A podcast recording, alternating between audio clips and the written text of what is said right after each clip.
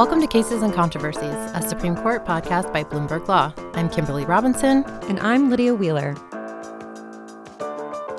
Today, we're joined by UCLA law professor Adam Winkler to chat about the recently finished Supreme Court term, the happenings both on and off the bench. So let's jump right in because uh, there's a lot to cover. A little bit. Yeah. A little bit. So uh, let's start off with a, a, broad question here for you, Adam. Um, what's your impression of the term that just finished on June 30th? Well, this was another blockbuster term for the Supreme Court. Remember last term, the Supreme Court overturned Roe v. Wade, rewrote significant administrative law doctrines, and expanded religious freedom and Second Amendment rights. And sometimes after the court has a blockbuster term, the next term is pretty quiet. The court takes smaller cases, less uh, controversial, high profile matters. But that was not the case this year. We had major decisions on a variety of areas of really important American law affirmative action, student loan forgiveness, curtailing agency power, um, gay rights, and uh, free expression. Uh, so we had a lot of big, big cases this year, which was kind of surprising in and of itself. Hmm. Yes, I want to talk about um, that affirmative action case that you mentioned. Um, in a handful of cases this term, conservative groups and Republican led states sought to interject this kind of colorblind interpretation of the Constitution and federal law. The idea, though, was rejected in a case involving voting rights and another challenge to a decades old law meant to help Native families. But, you know, as we know, it won out in the affirmative action cases. Do you have an idea what made the difference in those cases? Why a colorblind constitution uh, or reading of federal law won out in one but not the other two?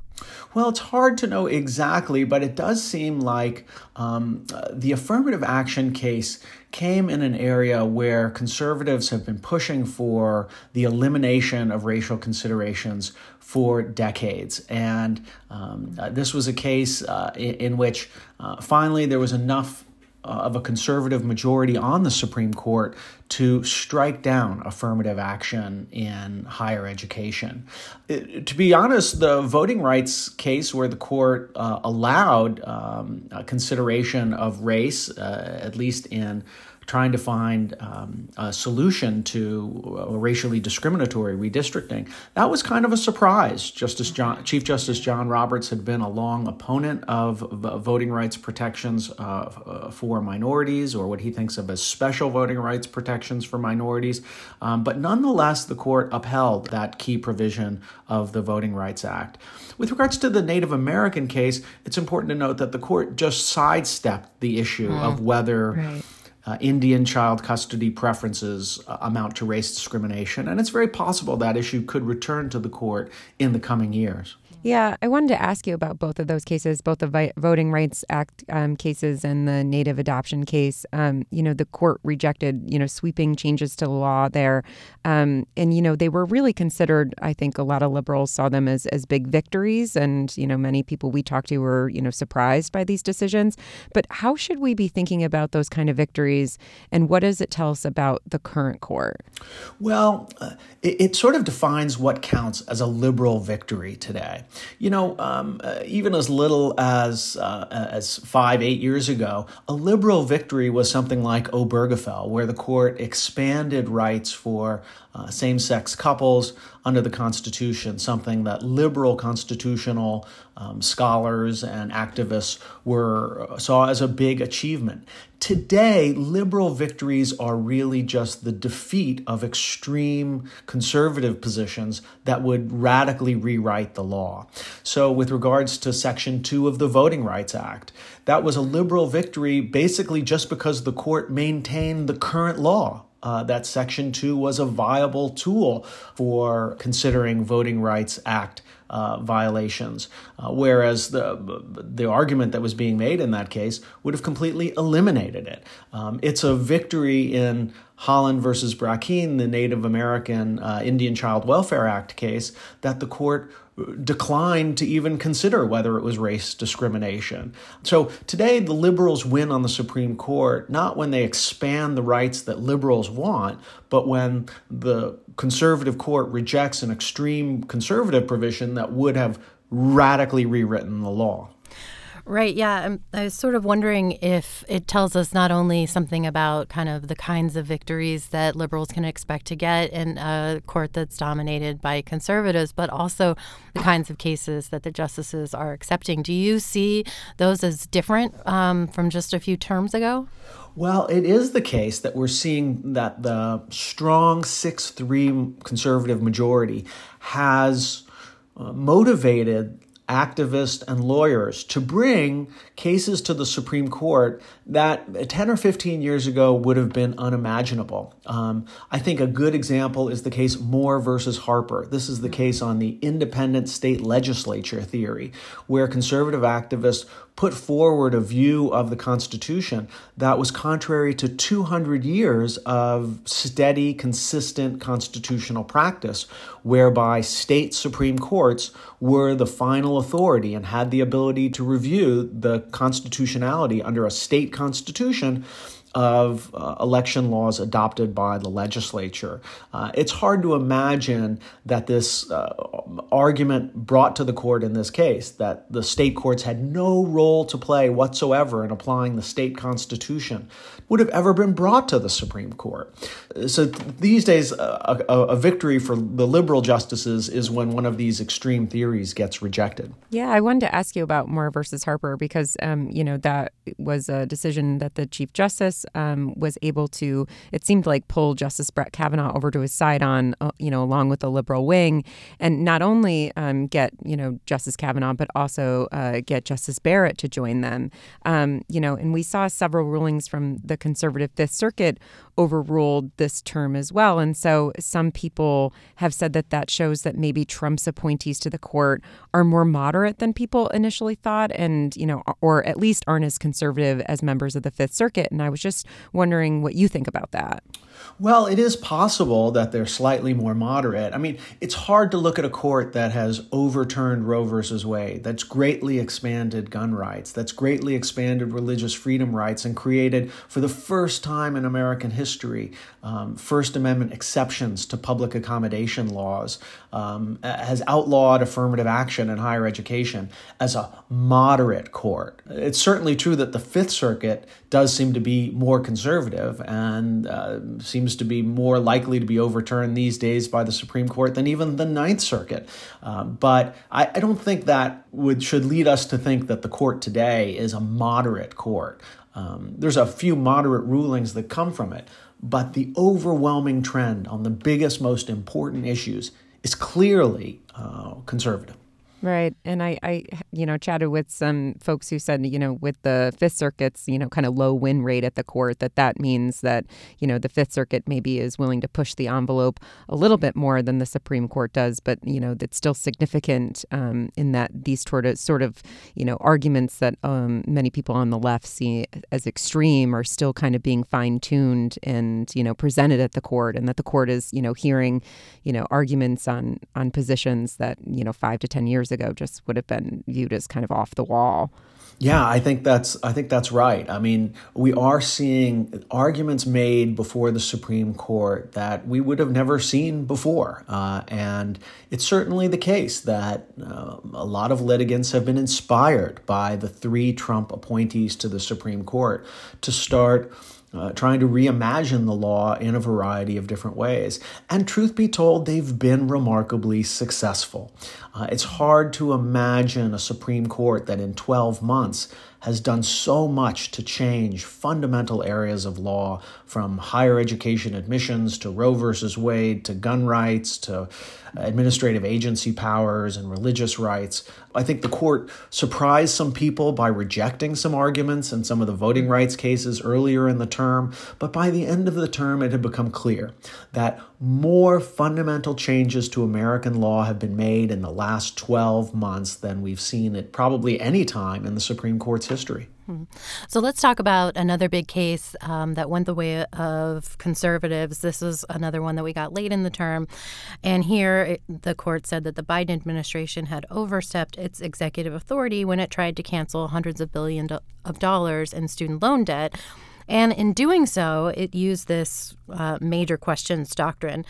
Wondering if you could talk to us about that, how the conservative majority has increasingly used this doctrine in the past few terms, and what can we expect the effects to be on Congress, the president, and even the courts? Well, we've seen a really considerable revision of the law pertaining to deference to administrative agencies. The traditional rule has been for several decades that when an administrative agency acts in the event of an ambiguous uh, congressional statute that the courts will defer to that agency because of its expertise, so long as that agency determination is a reasonable interpretation of the underlying law. Um, in recent years, we've seen uh, the rise of this major questions doctrine, and uh, the court has sort of crafted out of thin air uh, a doctrine that says, well, uh, agency regulations will not be deferred to, even if they're quote unquote reasonable in terms of their interpretation of an ambiguous statute, if those regulations have a, a, very large political or economic significance. And if they have that kind of significance, the court says that Congress has to be explicit and address that underlying issue. What Biden versus Nebraska does, the student loan forgiveness case, is kind of supersize the major questions doctrine. The underlying law passed by Congress here, the HEROES Act, uh, adopted after 9 11, explicitly authorizes the Secretary of Education to, quote, waive or modify, end quote, provisions of student financial assistance programs in cases of national emergency. And uh, uh, the Trump administration had declared COVID a national emergency, and the court doesn't really seem to take issue with that. Instead, the court says, well, despite the statute that seems to be directly on point, um, that it's too big an issue for the agency to be able to handle um, without explicit congressional authorization. But I think a lot of people are scratching their heads because it looks like there is explicit congressional uh, authorization for this move. So it suggests that the court is going to second guess administrative agency determinations even when they're within the scope of a statute. I wanted to ask you about the other major part of the student loan case here. Um, at issue in this case was there was really a, a big standing question here, um, and whether the states had standing to bring their case. You know, we know that uh, the court, you know, rejected the case that was brought by the student loan borrowers um, on standing, saying that they hadn't, you know, shown that they would suffer any injury. But on the state's case, you know, really here the court, you know, accepted that they had suffered some sort of injury, and in dissenting from the uh, court student loan decision, you know, Justice Kagan suggested that the majority had violated the Constitution by exercising authority that it didn't have um, by deciding a case that never should have been led into court to begin with. Um, you know, Kagan said that the court's decision blows through a constitutional guardrail intended to keep courts uh, acting like courts. And I'm just wondering, do you think she's right? And what impact do you think this decision will have when it comes to standing on future cases? Well, that's a really great question, and it really remains to be seen. I mean, what was weird here is that Nebraska couldn't claim any injury to the state directly, and Missouri as well, and the other states involved, that they uh, pointed to uh, organizations in the state that had to administer these student loans. And in, in the Missouri case, for instance, the organization involved was not directly controlled by the state, and it itself came out and suggested that they were in support of the student loan forgiveness plan and would might actually make more money if the student loan forgiveness plan uh, went through. Um, but the court sort of brushed through those issues so that it could rule on this underlying case. It'll be interesting to see how this plays out in the future because standing doesn't necessarily benefit either liberals or conservatives. It just depends on the particular case. And for many years, it was liberals who were pushing the court to expand its span, standing doctrine so that the court could hear more controversies that didn't fit within the narrow confines of traditional standing doctrine. So maybe what we're seeing now is conservatives agree that standing can be too limiting of the court uh, in how it was traditionally understood. Um, and uh, we may see uh, a weakening of standing doctrine a- across the board if we keep getting more cases like this where standing seems to be very questionable, at least whether the underlying uh, party had any valid concerns or valid valid dispute or would be harmed by the underlying issue. Yeah, Lydia, I thought it was interesting that you pulled that quote from Justice Kagan where she talks about um, these guardrails keep a court acting like a court because that really mimics um, some some talks that she gave last summer uh, when you know there's big questions about the court's legitimacy uh, came up. And there was this really robust talk between the justices about what counted as you know possible criticism of the court and calling out its legitimacy. And she used that phrase, you know, when the court acts like a court, you can criticize the court, but it's not going to its legitimacy. But when you, you know, when the court stops acting like a court, then that's when people rightly do really question whether or not, you know, it, it's taking on the role that it was intended. So I thought yeah. um, her language there really stuck out to me. I agree. Although I think at the end of the day, the general public is not going to judge the legitimacy or illegitimacy of the Supreme Court on the basis of standing and the basis of who it allows in the court. You know, there's some insider people like law professors and uh, journalists who cover the Supreme Court that might focus on such things. But I think the general public is really focused on the outcomes of the Supreme Court. Uh, and this was a term where it seemed like the court was willing to manipulate standing as much as possible to take certain cases. The student loan forgiveness case is a good example. Some real questions about the underlying facts uh, uh behind uh, 303 Creative, the gay rights free speech case, whether that would have affected affected standing or not, not clear. Uh, but uh, the court seems to blow by some of these factual questions so that it can rule on these underlying issues. And I think what really matters to people, such as the 43 million people who are uh, going to face student loan forgiveness or going to get student loan forgiveness as a result of Biden's plan, is that the, the loan forgiveness got canceled. You know, we're talking about some really big issues here, but um, are you, I think we have to stop here and pause. Are you saying that the world isn't made up exclusively of journalists and law professors? well, I mean, the people who count are the journalists. uh, well, you know, I wanted to um, to talk about kind of um, the decisions. You know, I think it was surprising to see, or at least for me, it was surprising to see the Chief Justice, um, you know, give himself kind of all of the big rulings this term: affirmative action, voting rights, student loan relief. I mean, he wrote all of these himself.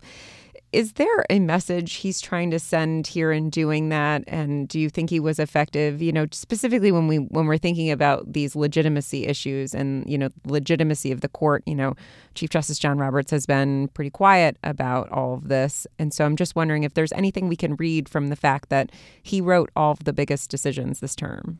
Yeah, it's a little bit hard to know, but he certainly did keep for himself many of the most important decisions uh, of the term, and in a couple of cases departed from his more conservative colleagues in refusing to adopt some of these extreme positions, like in the voting rights cases that we talked about.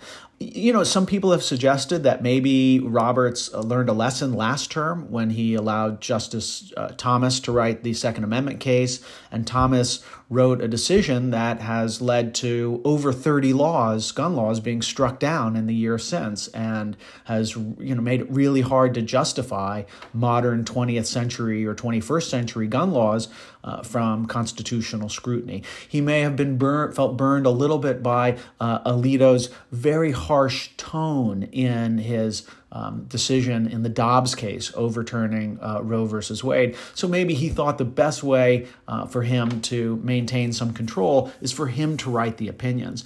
And I think we've seen the results of that in some of these cases. In the affirmative action case, for instance, I imagine that opinion uh, even though it rejects the use of race in admissions, would have been much uh, harder for universities to uh, function with had Justice Thomas written the opinion. One thing that Chief Justice Roberts says is that universities, of course, can consider uh, the racial experience of applicants if it's talked about in their essays and whatnot. And he sort of crafts an opening that universities are just going to run through uh, en masse to continue to try to keep a diverse, racially diverse student body. Whereas maybe if Justice Thomas wrote that opinion, he would have really had a much more strong insistence on universities being completely blind to the use uh, of race. But uh, whether that's the issue or not, uh, it's clear that Roberts has had a very roller coaster term. He wants to preserve the integrity of the court. He said that was his number one goal when he was uh, in his uh, confirmation hearings uh, back in, I guess it was 2005, a long time ago now. And yet the institutional legitimacy of the court continues to suffer. Um, not only the court's rulings pushing the court strong in a direction that clearly evokes the specter of judicial activism. But these ethics scandals have really become a problem as well. Uh, Roberts seems to give voice to this concern that we need to protect the image of the judiciary uh, in uh, on the court's final day in the uh, Biden student loan case, where he said, you know, uh, the dissenters are just being too aggressive, saying that the majority was acting quote beyond the proper role of the judiciary. That's somewhat ironic coming from Chief Justice John Roberts. You can understand his concern, but uh, some of us might remember his dissent in the Obergefell case, where he suggested exactly the same that protecting same sex marriage was the court going well beyond the proper role of the judiciary. Right. So we do want to talk about those ethics um, concerns and other things that happened off the bench, but I would feel remiss if we did not talk about 303 Creative. This was a redo of a previous Supreme Court case involving whether business owners could refuse to provide custom products for same sex weddings.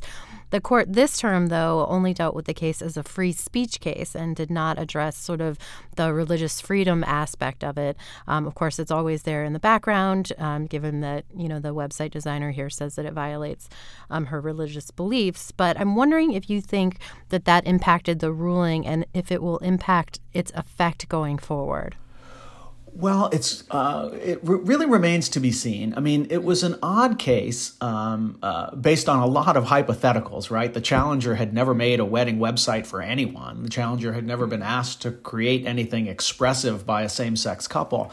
But uh, uh nonetheless, the court uh, potentially limited the scope of its ruling by insisting that the problem here was uh, the expressive nature of the website that was being created. And it may be that uh, the court will not allow broader exemptions to anti discrimination law where there's no expressive element.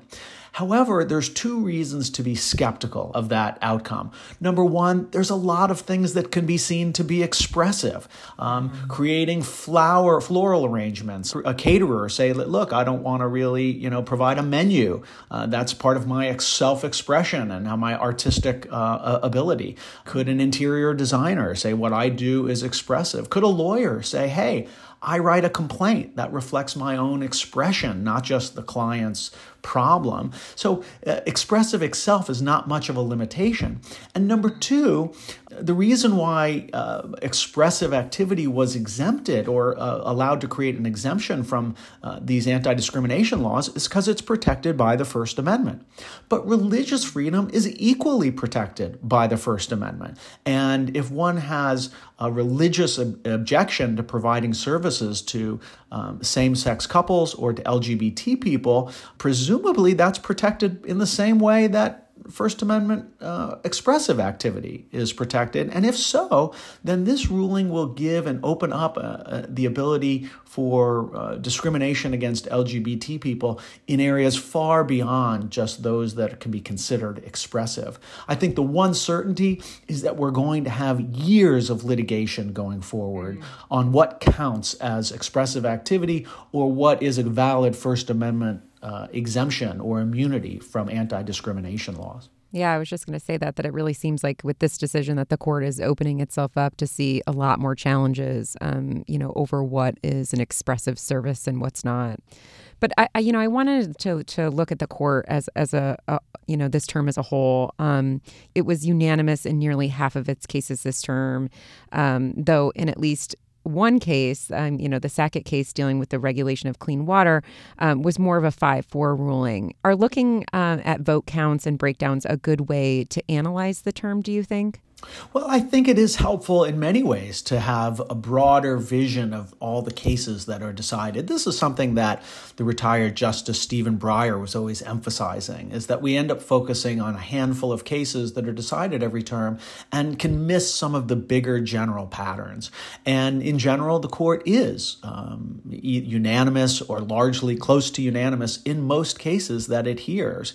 And that does tell us something important about the court.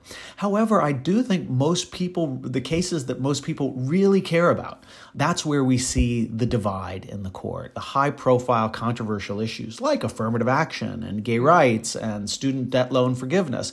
And here the court is really not unanimous, and the divides in the court are really, really significant. So I do think that the numbers can help to get a sense of how the court works, but it's clear that on these big high profile issues, the court's divisions are as deep and as profound as ever. So, some of the biggest stories that we got this term about the Supreme Court were about the justices' behaviors off the court, specifically with regard to ethics. Why is the public seemingly more interested in what the justices are doing these days? Well, the public may be more interested in what the Supreme Court is doing, in part because of the rulings that are coming from the Supreme Court. Um, we have a court that is very activist, that's rewriting vast areas of law. And if you're a conservative, you think that's great. Perhaps because you're getting the outcomes you want from the Supreme Court. Um, but if you're a liberal or a moderate, you may be very disappointed and that you think that the court should have a sense of historical continuity despite who gets appointed to the Supreme Court. What we've seen is, is that in the Trump administration, there was a very concerted effort to manipulate the membership of the Supreme Court. McConnell refused to consider President Obama's appointment of Merrick Garland to the Supreme Court on a theory that, oh, in a presidential election, the Senate should wait till after the election. And then, what was it, three weeks before the 2020 election, uh, the Senate uh, confirmed Amy Coney Barrett, rejecting its own previous theory, the conservatives' theory about when we can appoint justices. And so I think that really highlighted for many people that. Uh, it, it, that there is a, there's a lot of gamesmanship going on with the Supreme Court, and that's taken it more out of the realm of being a court and more seen to be a political football. And as a result, people are really paying attention to what's happening in the Supreme Court. Yeah. Um, on a totally different note here, you know, I want to mention that, you know, this was a term where we had a new justice on the bench, you know, Justice Ketanji Brown Jackson. And the impression across the board seems to be that she entered her first term really up to the task. And I mean, she she talked more than any other justice. She made public appearances. Um, she wrote forceful dissents. I'm just curious what stuck out to you from her first term. Yeah, I mean, I think first of all, as you mentioned, um, she had no adjustment issues. Uh, Ketanji Brown Jackson came out asking tough questions in her very first oral argument. She brought new perspectives to the Supreme Court. Uh, for instance, uh, right in one of the early voting rights cases, the one out of Alabama, she asked a question highlighting the originalist case for race consciousness in government policies um, something that we really hadn't seen the liberals talk about. Uh, so she was willing to dive into the originalist methodology that's preferred by her conservative colleagues to try to make a case for more progressive outcomes. And I thought that was uh, particularly interesting. She's clearly a liberal, um, but doesn't vote in lockstep with uh, Sonia Sotomayor or Elena Kagan. Uh, one thing that strikes me is that she seems to be somewhat different in some of her outcomes than Justice Breyer was, the person who she replaced on the Supreme Court, in particular on criminal defendants' rights. Justice Breyer tended to defer to the government when it came to criminal defendant matters, um, whereas Ketanji Brown Jackson uh, was much more likely, it seemed, at least in one term, uh, you know, not, not very many observations to rely on, but at least in those that we saw, more more likely to side with criminal defendants and the little guy against the government. Highlighting this is highlighted by the Jones versus Hendrix dissent that she wrote. I don't think we would have seen that come necessarily from Justice Breyer. Hmm. So, uh, just to bring this full circle, you talked at the top about how it was somewhat surprising to see such a blockbuster term following another real blockbuster from the court. What about next term? We do have some cases that the court has agreed to hear. Do you think it's shaping up to have the same kind of major rulings that we've seen over the past two terms? I think so, although, of course, the court's docket has yet to be filled out. So there's still much to be determined. But the court, for instance, has taken a very big case in an area that I spend a lot of time studying, which is Second Amendment law. The court took a case out of the Fifth Circuit on whether domestic abusers under a restraining order can be prohibited from possessing firearms. That looks like it's going to be another blockbuster case on the Second Amendment. The court has uh, accepted a case on the Securities and Exchange Commission and uh, how it judges, its administrative law judges, um, uh, issue civil fines that could lead to a, a vast rewriting of the Securities and Exchange Commission. There's some other cases that are uh, on the docket uh, dealing with issues of uh, Chevron deference, administrative agency deference. Um, but there's certainly many more things for the court to do and to fill out. And I expect, given what we saw this year, that the court is not going to be hesitant to take their cases. Uh, it does seem like there's at least a block of justices on the Supreme Court that view this as a promising time for the court to take these big cases um, because uh, there is a view that a whole bunch of areas of law that are um, the doctrine is wrongly decided and need to be rewritten. Well, as somebody who has been a lot busier over the last two terms, that was not the right answer.